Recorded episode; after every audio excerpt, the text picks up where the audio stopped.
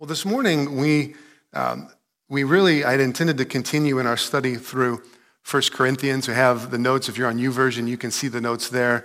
Um, but I really, I really just feel like pausing that this morning, uh, that message and that series of where we're at, and we'll pick that back up in the next couple of weeks. Um, as I was going over my notes this morning for, uh, for the message and just getting myself ready, even up to coming into the office, I was talking with Teresa and just saying, I'm just feeling conflicted in my heart on maybe which direction to go and just really trying to sense and hear how it is that the Holy Spirit would be leading us this morning. But I think we will jump back into 1 Corinthians the next couple uh, of weeks. But this morning, I want to take just a couple of minutes and share with you from a verse or passage that uh, stood out to me yesterday morning in my devotions. So I've been reading, and I've shared often in my, my reading pattern. Many times I'm reading somewhere in the Old Testament and somewhere in the New Testament and somewhere either in the Psalms or Proverbs.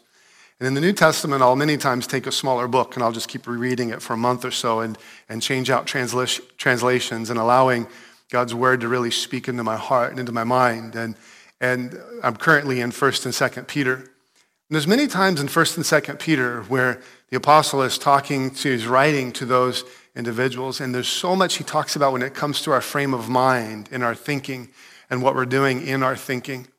In 1 Peter chapter 1, he talks about tying up the loose ends of your mind and preparing your mind for action. You've heard me talk about that passage before, and it has to deal with dealing with the loose ends and the things that can easily trip us up. Another passage that comes to mind is in 2 Peter. Paul's talking about, or Peter's talking about the scriptures, and he says that they are written, they're given to stimulate us to wholesome thinking, to spark our minds into wholesome thinking, and that is found in, in 2 Peter, I believe it's in 2 Peter chapter 3, verse 1. He says, I've written these as reminders to stimulate you to wholesome thinking. And when the word that Peter uses, he talks about uh, really sunlight, something being held up to sunlight and being tested by sunlight, like a piece of paper being held up to sunlight so the sunlight could shine through it and really highlight the purity of it. And so many times I'll spend time in scripture and I'll just say, God, I want you to examine my mind and to let your word shine through my mind and shine through my heart and really reveal yourself to me. Show me areas that, that are deficient. Show me areas that are not consistent with the nature of who you are and the things you're shaping me to be. And he'll do that. He'll consistently do that and, and show where, God, allowing God's truth to shine through our lives. But yesterday, where I was reading, I ended up in a verse that um, I had read somewhere else, and just following how the Holy Spirit leads, He sparked it in my mind again. And so it's found in Isaiah chapter 43, verses 18 and 19. This is talking about the faithfulness of God uh, to the nation of Israel and beginning to deliver them and rescue them. And there's a lot more to the context of where it's at. But the verse simply says this Forget the former things and do not dwell on the past. See, I am doing a new thing. Now it springs up. Do you not perceive it? I am making a way in the wilderness and streams in the wasteland. There's just three things that sparked in my mind as I read that passage. The first one is forget, verse 18. The second one is 19 is to see. And then, then the last part is in verse 19 is to, he says, I'm making a way, or that he's, he's doing it even if we fail to see it. And the three things that God just challenged me on as I was reading that passage, and I just share it with you, and, and, uh, and really just the processings of my heart over this, even as we're here together this morning. The first one he says is to forget the former things and do not dwell on the past. Is that so often you and I can spend so much of our time, so much of our thought patterns on looking backward. Looking back on what was, looking back on what was lost, looking back on what should have been, looking back on how things should be different. It's very easy in our lives to even have certain dates and days marked out that, that are really remembrance points for us, but they're, they're sour remembrance points. They're things that we look back on and, and really dwell on, and every time that new date comes, it's a, it's a marker and it's a reminder to what no longer is.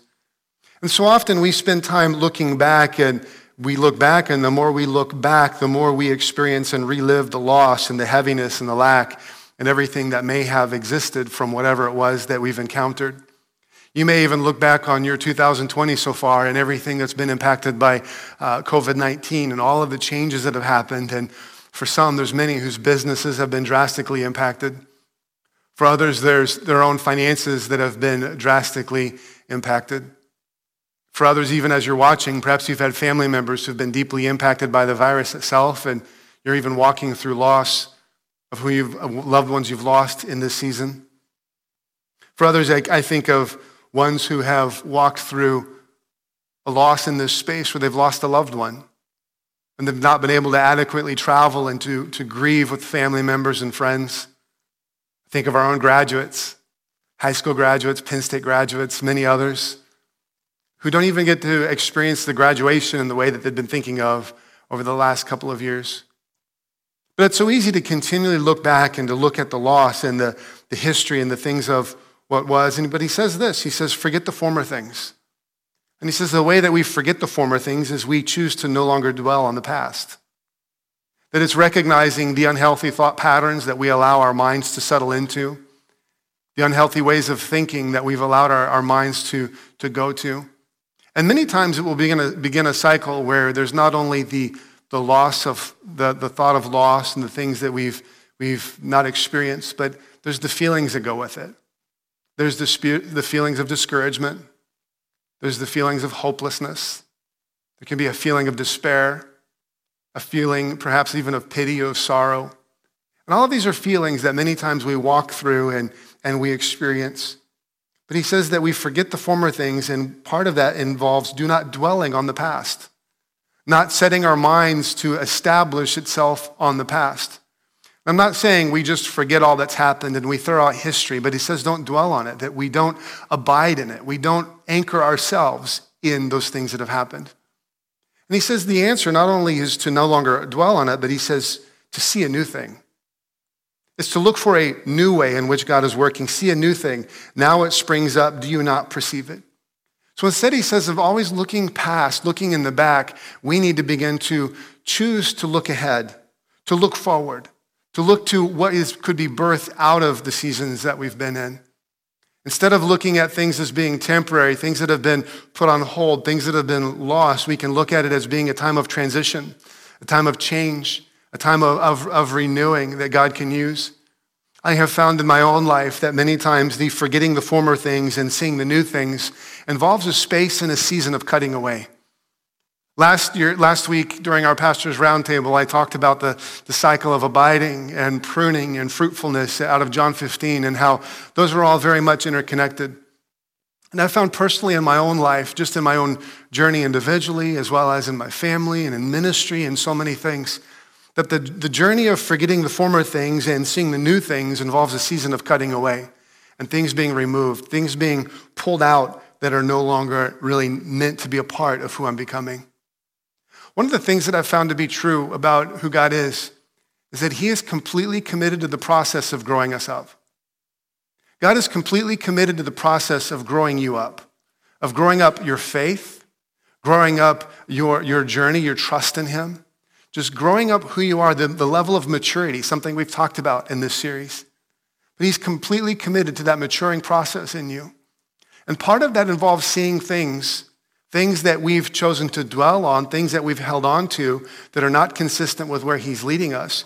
And the only way that He can get us to lead out of those things is to cut them away or to remove them off. And so it's to recognize that, that God's desire is not to just leave us where we've been, but to help us recognize how He's working. And so the best thing I would encourage you with in this whole season that we've been in and where we're headed as a church family and where you're headed individually, a lot of where you're headed individually in your faith has to do with how much of the forgetting the former and seeing the new thing that you choose to, to recognize.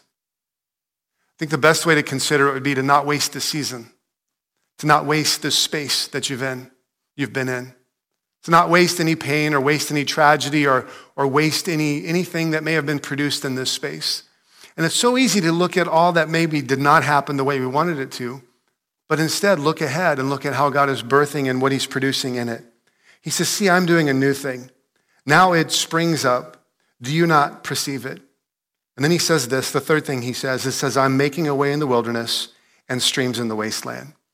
Not only does he say, quit looking back, but he says it's time to look ahead. And then he says this I'm making a way in the wilderness and streams in the wasteland. In other words, he says he's doing it even if you fail to see it.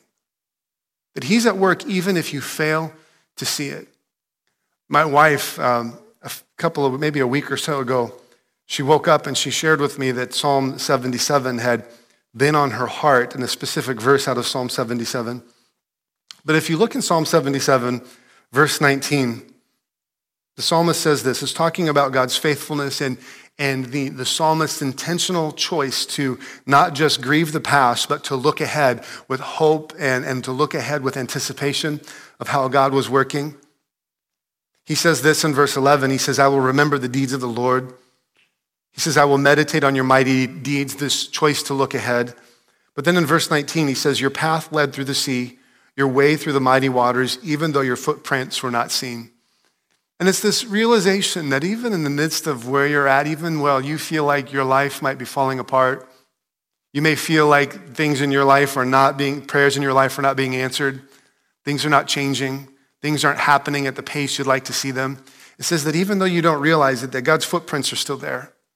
Even though you might not see it, He's still at work, He's still moving, and He's still God in the midst of it.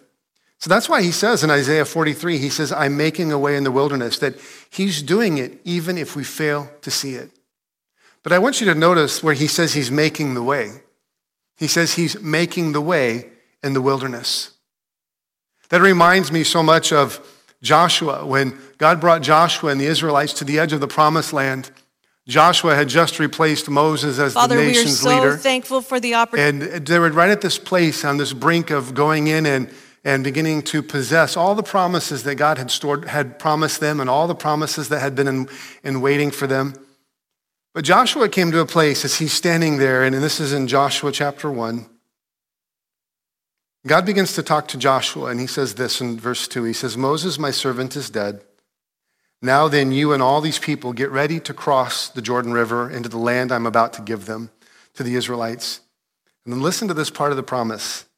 I will give you every place where you set your foot, as I promised Moses.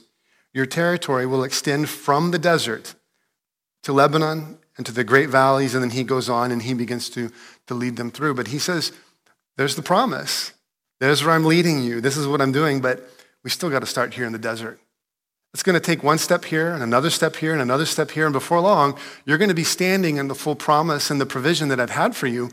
But it began with a willingness to see what I was doing even when you couldn't fully see it. And so I just encourage you this morning, friends, where you're at.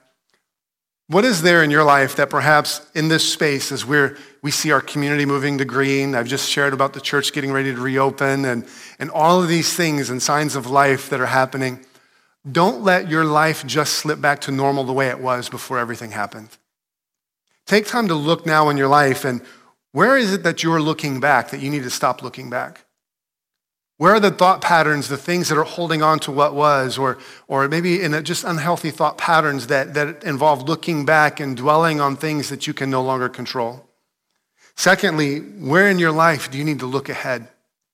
Where are the things that God is trying to lead you to and involves a cutting away and it involves a, a dealing with difficult things. It involves transition and change. It in, involves not letting this season be wasted, but it's a willingness to look ahead. And then the third thing is, how is it that God's trying to make a way in the midst of your wilderness? What are the little details, the little things that God's at work in that you've, cho- that you've overlooked? You've not seen it, you've not perceived it, but He's still at work. I just encourage you in this this morning, friends, to take time to look and, and to look deeply at what, what God is doing. And I want you, the, the other part of what I was reading in Isaiah, and this is where I want to end. I'm going to invite, can the worship team go ahead and begin to come and ready themselves? I'm going to ask the worship team, they're going to lead us in one more song, and then we're going to close in prayer. And this is in Isaiah 44, so the very next chapter, continuation of, of this promise of restoration and wholeness and direction that God is giving the nation of Israel and really speaking to us. But he speaks this promise over their future. He says, For I will pour water on the thirsty land and streams on the dry ground.